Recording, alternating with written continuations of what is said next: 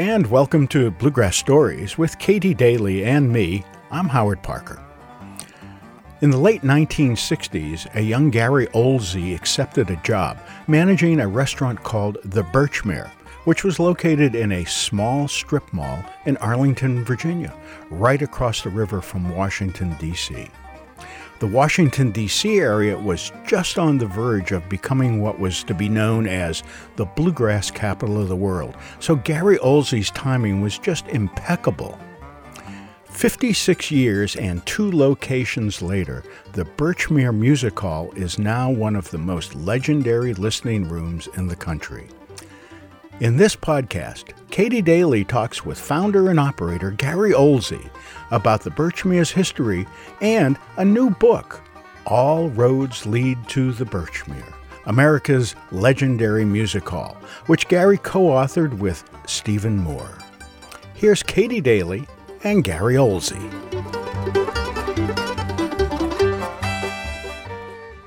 Um, I was I was raised in Kentucky, born and raised in Owensboro, Kentucky, and uh, one of seven, and uh, big family. And uh, at a young age, I don't know, my teens, I started playing guitar. And then Was that for the music or for to get girls? to get girls.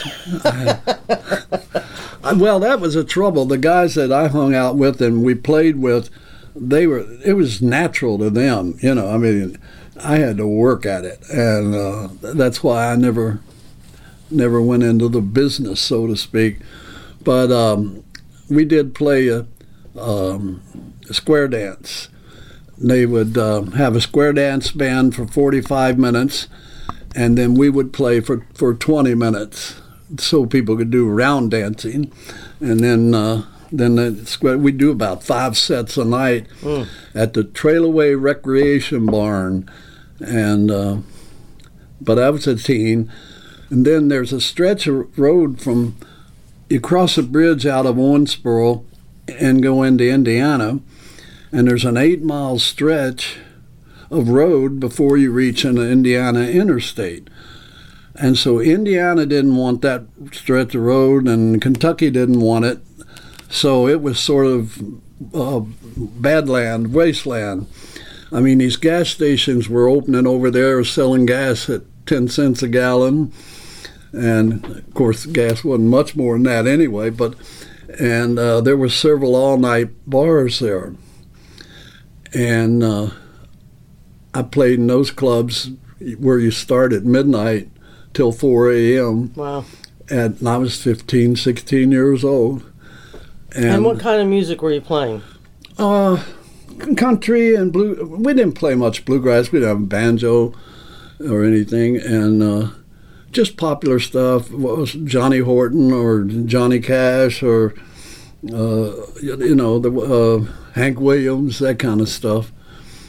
And uh, I played mostly lead. I would do some singing, but uh, we had a boy named uh, Floyd Stewart would be the lead singer, and my brother played bass and later drums. He was very good at both. And uh, so when I was 17, my mother passed away, and uh, my older two older brothers. One went to uh, moved to Indiana. One moved uh, up up here to uh, Northern Virginia, and um, because his wife was from up here, and um, so I went in the service. Seventeen years old, Hmm. and uh, Which branch? uh, Air Force, and uh, it it uh, it was uh, it's the best thing I ever did in my life. Um, it it taught me a lot of things. I mean, growing up a little redneck in Kentucky, you know, you know, you didn't know. Uh, I I never knew. A, uh, uh, I've lived in the segregation area. I I never knew a black man by his name. I never knew. I never met a Jewish guy that I or that I knew of. I never met a BSer from New York or New Jersey. I mean, just right away you, you you're you're consuming uh, uh, an education in people and in life, you know, and uh, But uh, that was the best thing I ever did. It taught me discipline and a lot of things. And uh, I'm, I'm, leaving uh, leaving Owens. That was very hard to do, and um, but I never wanted to go back. It was after seeing the world. I got stationed in upstate New York, and then later on in Puerto Rico, and then I decided uh, this is not the life for me. Now back in Kentucky, my dad ran a um, a grocery store that he, his father uh, ran, and his father before him. Hmm. And in those days, corner grocery stores were it. There was one every five, four or five blocks. I mean, it wasn't just like. It, I mean, it's like something you would see in an old movie. Uh, there would be. Uh, he had a counter guy. He had a butcher. He had, you know, delivery guy. Uh, the whole thing. I mean, and uh, then he started a barbecue restaurant on the other end of it because there was a General Electric plant up the street, and all the, the girls that worked there would come down to the store for lunch and get them a RC and a moon pie, and so he was selling barbecue and things like that, and uh, so that's how I, I, I learned the restaurant business and, and and that sort of thing. So when I got out of service, I was re- reading in one ads for up here because I was going to join my brother up here in D.C. area, and I went to work for People's Drug Store, and uh, worked for them for. Well, let's see, that would have been oh, 60, 1960, yeah. And I worked for them for a couple of years, managed a store up at Seven Corners for uh, a while. And there was a man that came in there. His son worked for me in the evening washing dishes, and he lived in Lake Barcroft right by. And he'd come and pick his son up every night, and we'd sit and have coffee and uh, talk. And he said, I, I just bought this little restaurant. It's a year old. He said it's called the Birchmere. And uh, he said, uh, if you'll come and run it, I'll give you, you know, some stock in it and stock options and uh, and uh, anyway, you manage the place for me. And I did it. It was a very successful little restaurant because it was it was down behind in uh, behind Shirlington, and uh, over Four Mile Run was an industrial park, and Shirlington had a lot of stores, but they didn't have a restaurant in Shirlington. So the lunch hour was packed. And then it was you and the Weenie Beenie down the street. Oh yeah, it's still there. I oh, I, I, go there every once in a while. I mean, you know, their half smoked with chili kill you. And um, you know, it was very successful. And then in the evening, all the young government workers that lived in the apartments all around there uh, would uh, Claremont Apartments, and I can't think of the others, but they would come down, have a beer, and watch sports, or you know, meet, get out of the house in the evening. You know, it was very successful. Well, then everybody discovered Dale City and uh, and uh, all all the Woodbridge, and they started moving out, and then the area really went down and then a hurricane came and washed the little bridge out, so I wasn't getting any business in, for washed four mile run bridge out. I wasn't getting any business from that side. I started just adding music at night.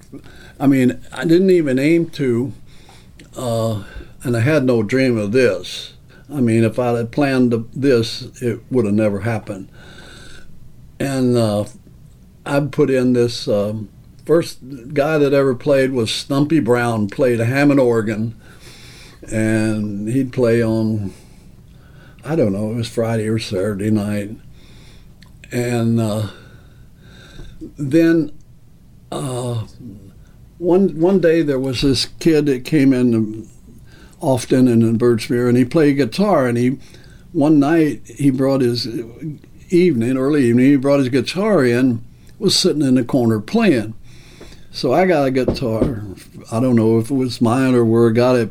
we started playing, and all of a sudden, uh, crowd came. I mean, everybody started whatever, just and then we had a guy join us on bass and a guy join us on banjo and fiddle and it got, I mean that actually got popular us doing that. So I built a little stage and we played one night a week and uh, I could see that well, maybe I should be doing music here at night because it's empty. The place is empty and hardly doing anything. What did you form a band or was it completely informal? I tried. We tried to keep it informal because we knew everybody, you know, mm-hmm. and that sort of thing. So the building next door got went empty, and I said, "Well, I'm going in the music business." So I tore a wall down and expanded to Birchmere. We had about uh, probably legal, probably legally about 200 seats. I think we seated about 250 or 300, you know, but I think one of the most successful and early bands was, was None of the Above, and which you which you remember know all those guys. Les McIntyre, Les, Dan Shipp, yeah, Bob White, Bob Carol White. Nethery. Yes, and uh, they had various banjo players. Terry Wittenberg happened to have been one. Yeah, and they, um, of course, each one of them worked in an office somewhere, so. Uh, all the office people, I mean, it was it's a success. I mean, huge success, packed the place, you know. And so I started checking around. And there were, in those days, because of WAMU and, and, uh, and of course the, the, the age group of the people that came out of the South after the war lived, you know, the old bluegrass stories.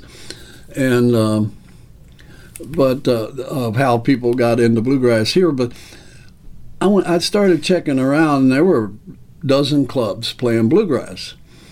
So I would go to them, see how they were doing or what they were doing, because it, you know, that was popular at the time, and uh, they had the worst sound systems and a light bulb on this, a light bulb on the stage, and uh, usually had the TV on on the bar and or a pool table or a bowling machine in the back and, uh, I could tell people were trying to listen and enjoying the music, but there was all this distraction.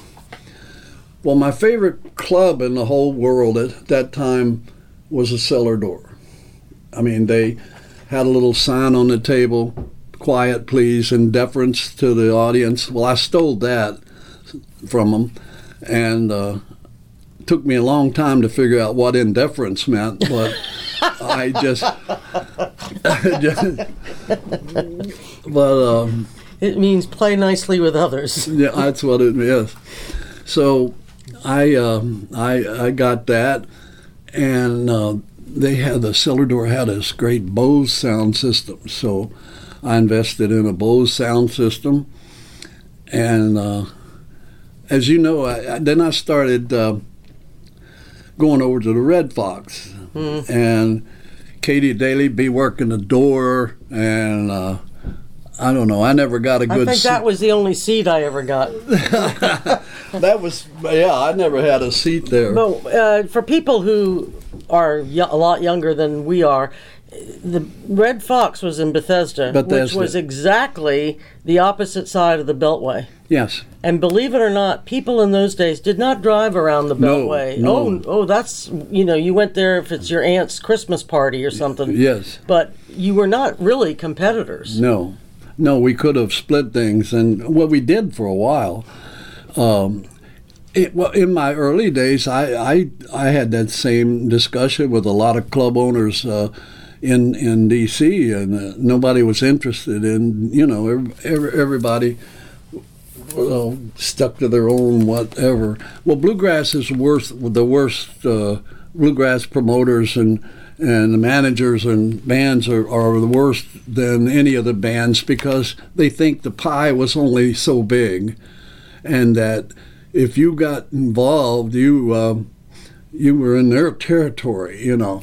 I wasn't accepted uh, for a long time. I mean, I had to prove that the Birchmere was the best club there was, and, and I did because, well, first of all, the if you remember the old fo- that the Red Fox they had Shure columns on the side of the stage, and they had the mixing soundboard on stage, and of course John Duffy was always messing with that, and and uh, it, it, it was you know it was uh, terrible, but that you know just seeing that band that the, the, the first time just just blew me away. I mean, I I hadn't heard anything like that, and uh, not since either. And uh, so, I mean, I started talking to Mike Auldridge and befriended him, and then I played uh, Don Williams at the club one night, and Don and uh, Mike Mike came over and uh, Elise, his wife, and uh, he stood in the sound booth with me while we while Don Williams played. Don Williams only had about one record out then at that time or something. He wasn't very well known, and uh, but he was wanted to hire Mike because all of his records had uh, dobro on them. And so he and Mike went in the back room and they sat in chairs facing each other and started playing. And I had me a chair right right there, you know. The best chair in the house. The best chair in the house. I'd give a million dollars for that recording right now. I mean, it, they sat and played together for an hour, just Don Williams and Mike.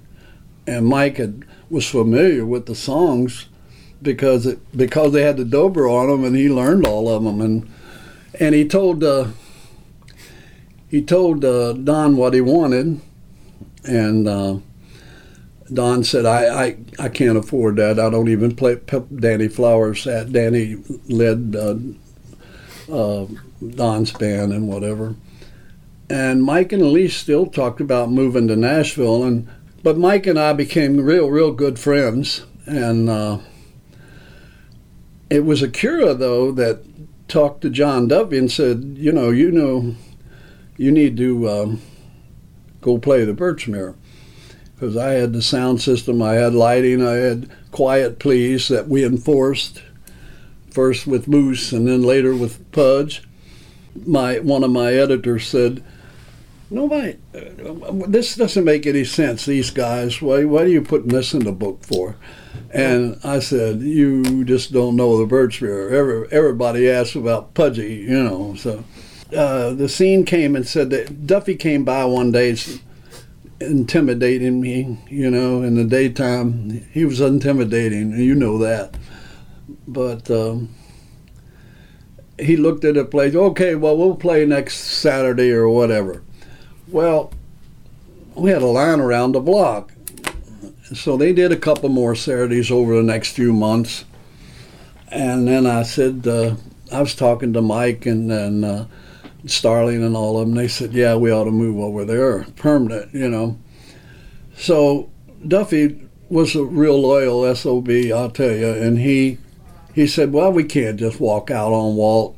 We'll play every other Thursday." So they played every other Thursday for about I don't know, maybe five or six months. And I, I said, fellas, this ain't no good. You, you got to come over here and stay. And uh, I, they were making like about 400 bucks a night. And I said, I'll give you 800 bucks a night. And Duffy said, How are you going to do that? I said, Well, it's $2 to get in, and I have a line around the block, so let's just make it $4 to get in. And, oh, you can't do that. You can't. I said, That's my problem. So they, they the band all voted and they agreed and they left Walt they left the Fox, and uh, first night we did not make the door. Oh my God! how how oh, short were you? Oh my, I, me, I wasn't worried. I don't know why. It was odd that we didn't, and. Um, maybe there were a few people pissed off. It went up to two dollar. I don't know. Who knows? And but Duffy called me every every day you, I think we made a mistake. I think I said, John, trust me. You know, just just hang in there.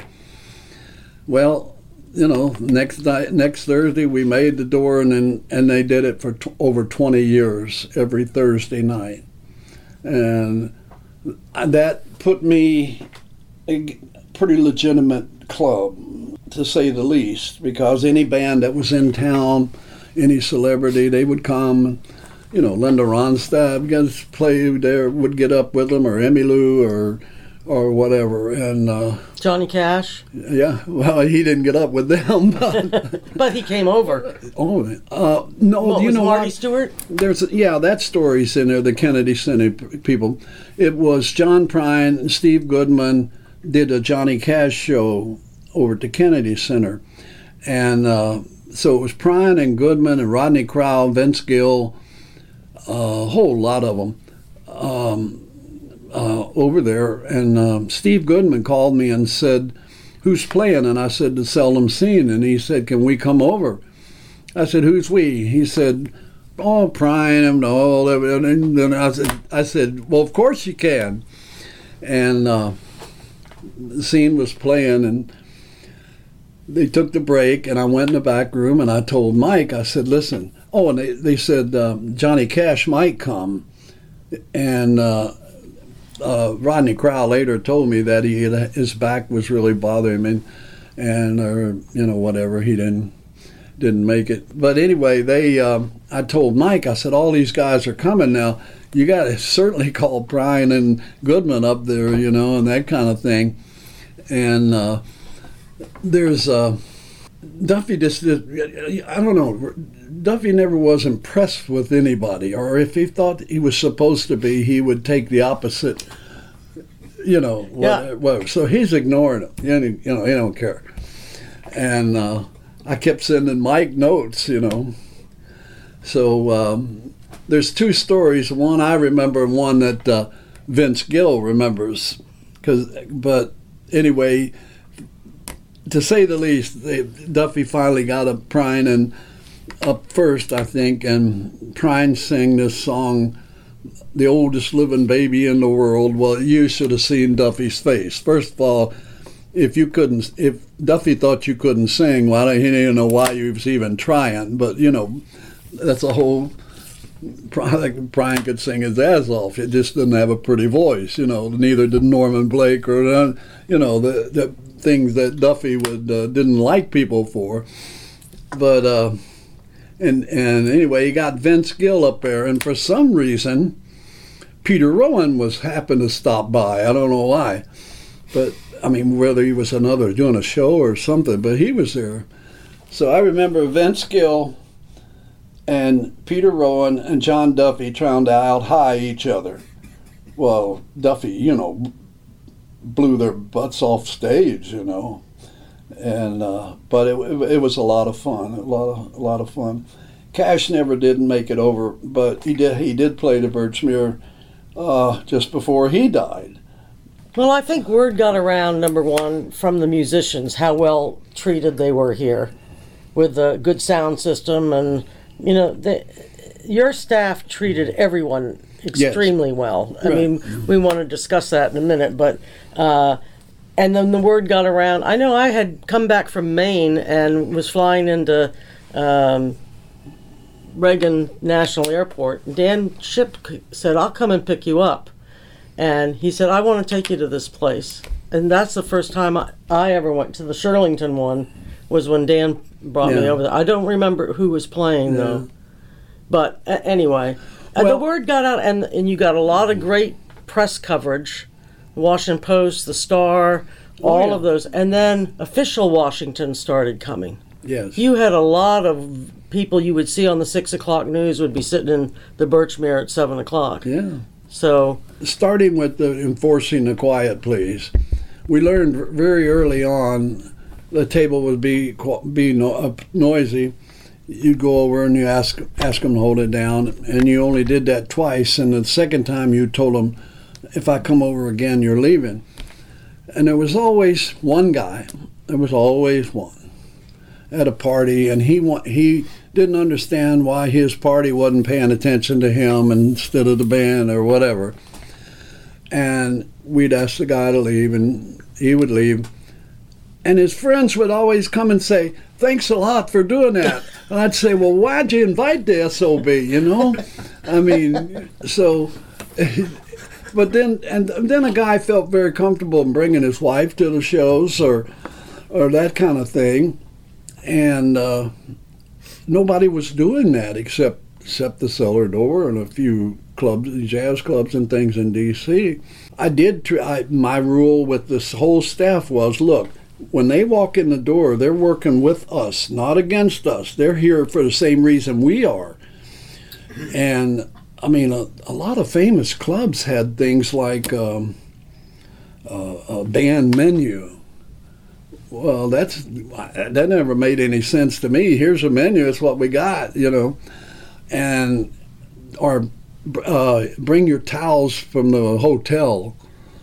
Oh, what? You know, I would I would have towels, and now when I, when I built this when we built this place, we we've got showers, we've got uh, uh, a washer and dryer, and uh, I don't know. Janis Ian in the book talks about she played every club in the world in those days. That Birchmere was the first place she ever saw anybody put a washing machine. You know, they're on a bus. It, it, I've, I've I've went on tours with the scene overseas, and and I know it's not fun. And I remember one night I went in the back room and we had an Irish band playing. There were six guys back there in their underwear. All their clothes, everything was in the washing machine. and so, and, and so, I mean, all those things. I mean, and I, you know, all the artists talk about it's family. I made, I mean, my staff has been with me for ever. So it was coming to the Birchmere, they knew they were right at home. I mean, Jerry Jeff Walker wouldn't play anywhere else. He played here 145 times in over 40 years, mm. you know, and uh, he wouldn't go anywhere else. Didn't anybody, you know? But that's part of your uh, the experience you had as a young man knowing how tough it was to travel or what it was like rough in yes. the clubs and stuff. Yes. And I don't know, did any of the ones you played in have chicken wire around the stage? Oh yeah, yeah. We had a few of those over there in Beltsville, yes, uh, Maryland, and. Uh, so you know, down on in the head of highway, and, right? Yeah. So this really was. This wasn't a bar with music. This really has always been a listening club. Yes. And and the audience was also treated very well. You pick your chair by who was the waitress in that area because that was the one was your favorite or whatever. Yeah. But they were all good. Yeah.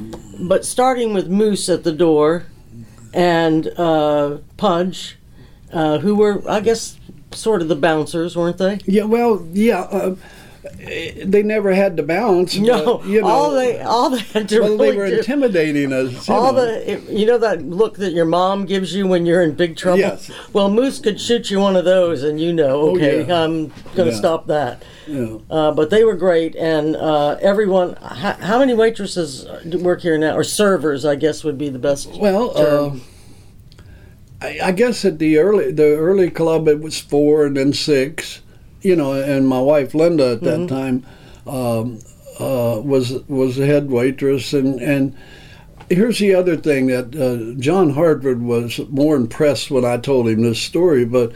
Um, I would let them hire the new waitresses. Why would I want to interview them? I don't have to work with them. So, Linda and the girls, if they were, if some we need a new girl, they would interview. She- now that's a tough bunch to go in front of. I'll tell you. yes. So, uh, but yeah, I, that, that was always important to me that uh, the, the crowd and the band and everybody was, well, you know, I wanted them to have a good experience. That's what it was about. And uh, so uh, then we moved to the second place.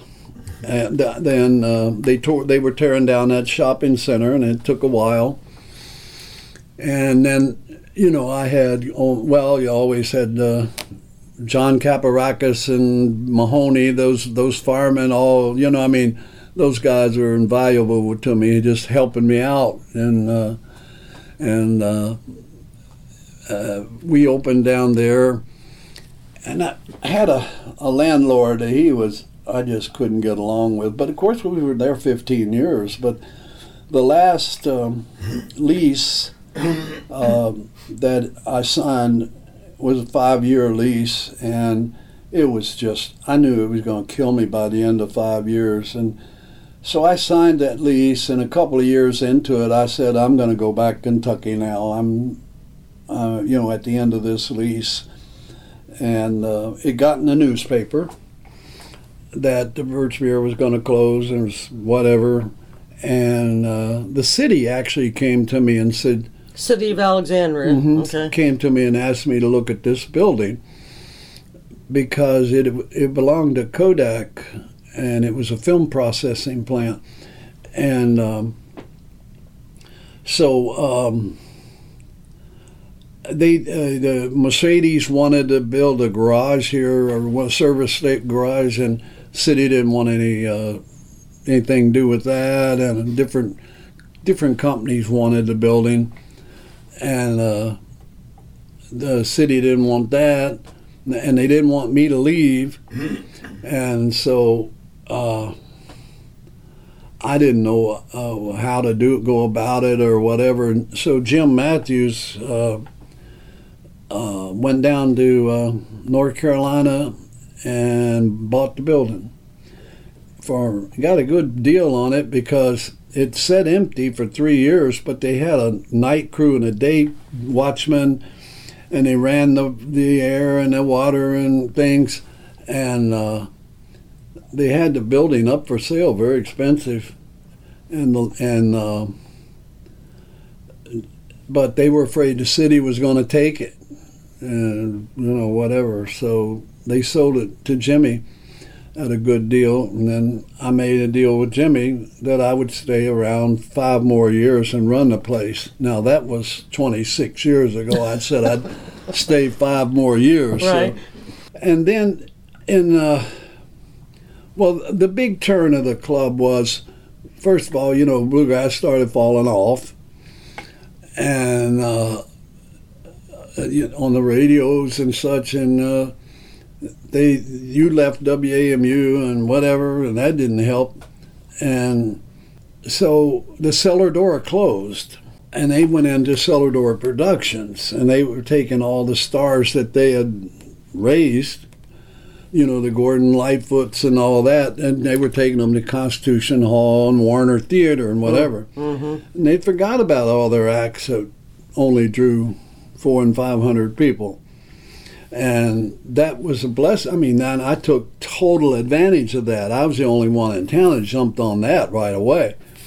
So I had Tom Paxton and Ian Tyson and Jerry Jeff Walker and and uh, Tom Rush, all these people, and, and I sort of, you know, I, I took, got them from the uh, from the cellar doors closing. So that I took advantage of that, and uh, that's why I there's. I read an article once. The guy said there's no such thing as luck because there's all these doors open. It's just you choosing to go through them. So I, I can't say Having the nerve to do it. or have the nerve to do it. Yeah. I mean, I, I think of a lot of great ideas, but then I go, ooh, I, I don't know, this I might happen. You know, just don't have the backbone for Yeah, it. and, and I, I don't know. I just you know would, would make a decision. I, I'm I'm good at that. I ain't saying they're always good decisions, but that's another thing you can't do. Sit around and think about something for days and days because you're going to either you know you're going to screw it up. Now, you don't have any college management courses or no, n- nothing like that. hard that. knocks. Hard, School of Hard Knocks. And so, if there's somebody out there listening to this, and you know, kid might want to be thinking about, well, I'm going to open a venue. What kind of things do they have to know? Did you, where'd you learn how to do contracts, or do you have somebody else do that? Or, there's so much more to the club than coming in at night and listening to the music. Um, that's a good question. I've never thought of it. Um, I it's well in when when I started booking the club, the I didn't know how to get phone numbers and call them up and what do you want, and uh, and uh, and I could figure out how much I could charge and whatever, and in, in those days, you didn't pay very much money for rent. You didn't pay much for insurance and all that stuff. So it was a lot easier for me to figure out that uh, all I had to sell was a hundred tickets to pay this band and that sort of thing. And then, of course, I keep the volume from the food and drink, and and uh, so it, it was just a step at a time. And then people started hiring management and whatever, and I I uh, brought Mike about 45 years ago. I brought Mike Jaworek aboard. And Michael worked for Sam L'Hommedieu, who owned part of Cellar Door and and a big promoter, uh, national promoter. Michael worked for him, and he and I sat down, and he said, "I can, I can get you some acts and whatever," and I, and I think I would pay Sam ten percent or something, and uh, so that's when we started even expanding more, doing, doing international acts and uh, uh, there's comedy. And. Uh, I mean, I had to, uh, you know, keep the club moving, and uh, so You then, did some uh, like the not reunions, but some of the older rock and roll bands. Uh, I can't think. Procol Harum. Sure. It's my husband comes to them every time they're here, and there and there's some others. So you know the Birchmere is wide open in acceptance of Yeah. music. Yeah. Then uh, uh, we um, um, when my when we we moved into this this building and all, I said to Jimmy, I said, uh, you know what, we can't go in there unless we bring Michael with us. And he said, well, what would that cost us? And I I gave him a guess guesstimate, and he said, hell, we don't pay so and so the chef that much, you know. And I said, well, this is a little more whatever. And uh, I made a deal with Michael, and he came aboard. And that was a long time ago, but but uh, he's been invaluable to me. Now he runs the booking office, and him and and uh, his his associate that's been working for him for back there for over 20 years. Uh, they're on the phone 24 hours a day. Well, so let me. This leads me to my next question: Is do you know which talent to go after, or does the talent? Maybe it's a combination of both, young or new or unknown talent uh, apply, Well, audition, send in a tape. Yeah. I don't know what, what it's called. Mm, Well, first of all, we've been around long enough that the the agents trust us. They know what they get. They know they're not going to get screwed. Their their act's going to be treated and love it, love the place, and want to come back and all of that. So we have a lot of agents that call us. But the agencies now all have three or four assistants, so that there there we run into a problem. But uh, the, the the the thing is that the bands oft, often ask for the Birch Birchmere. But right now is the hardest booking time I've been in forever. I don't mean because of COVID, but I mean over the last four or five years.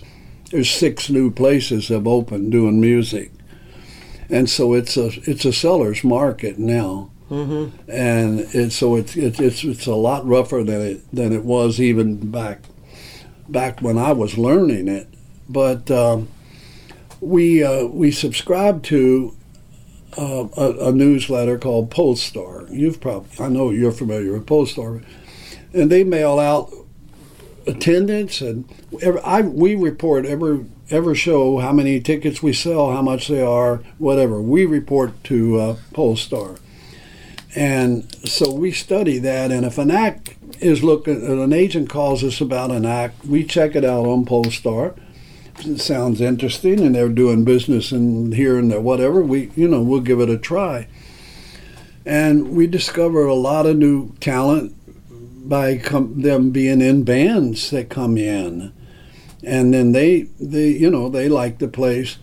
Uh, that's another thing. Like I said, I, I've always told the staff, you treat the opening act just like the just like the headliner, because the opener might be the headliner next year.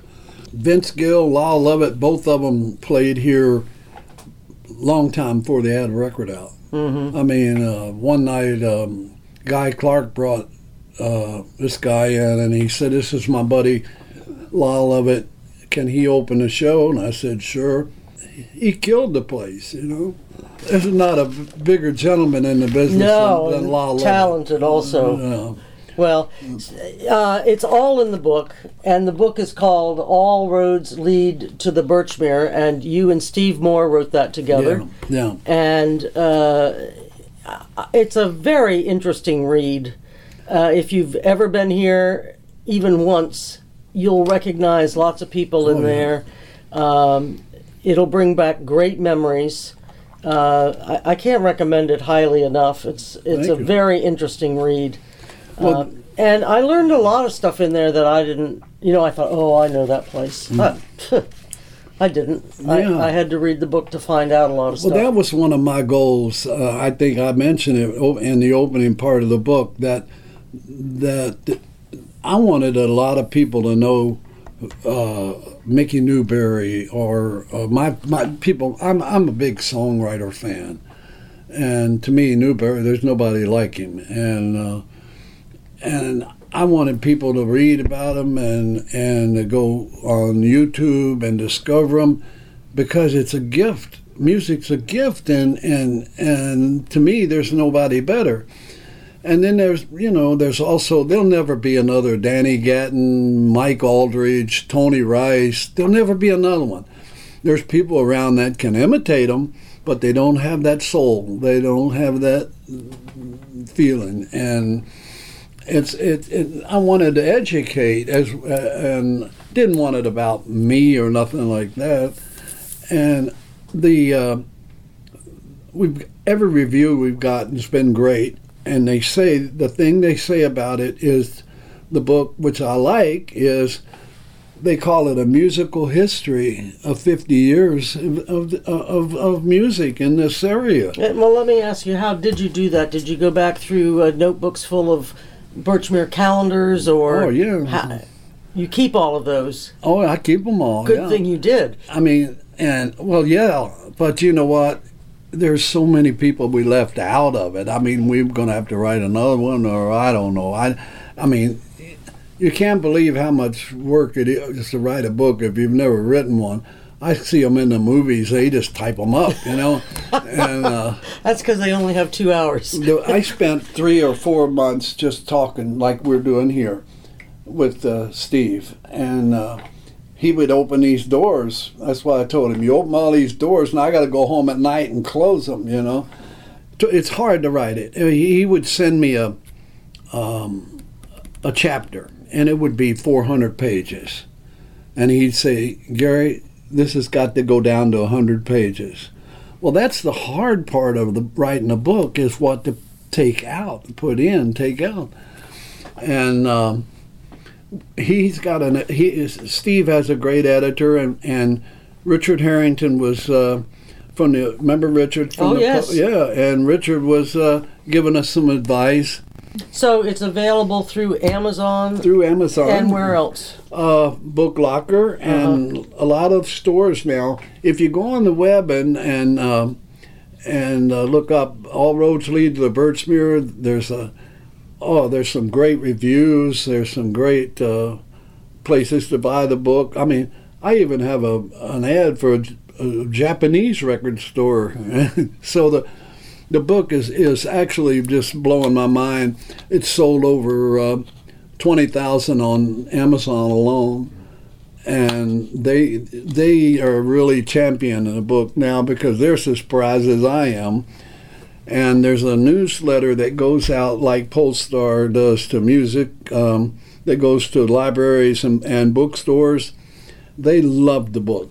They wrote, they wrote a huge review, and they're really pushing it this issue. How about Bluegrass Unlimited? The editor wrote a full page Oh, my God, yes. remembrance of the Yeah. Birchmere talking about the Well, book. b- yeah, but because of this one newsletter, we may probably go into 200 libraries, and Wow. I mean, it's it's it, it's hard for me to believe. I mean, I just well, we tried to mail one to everybody that was mentioned in the book or everybody that Steve interviewed. We're still mailing books, and and I just mailed one to uh, to uh, the newspaper in Owensboro, Kentucky. So, you know, uh, I read an article uh, they did, but we got. Um, I want to get involved a little bit with it, with more with the uh, Hall of Fame.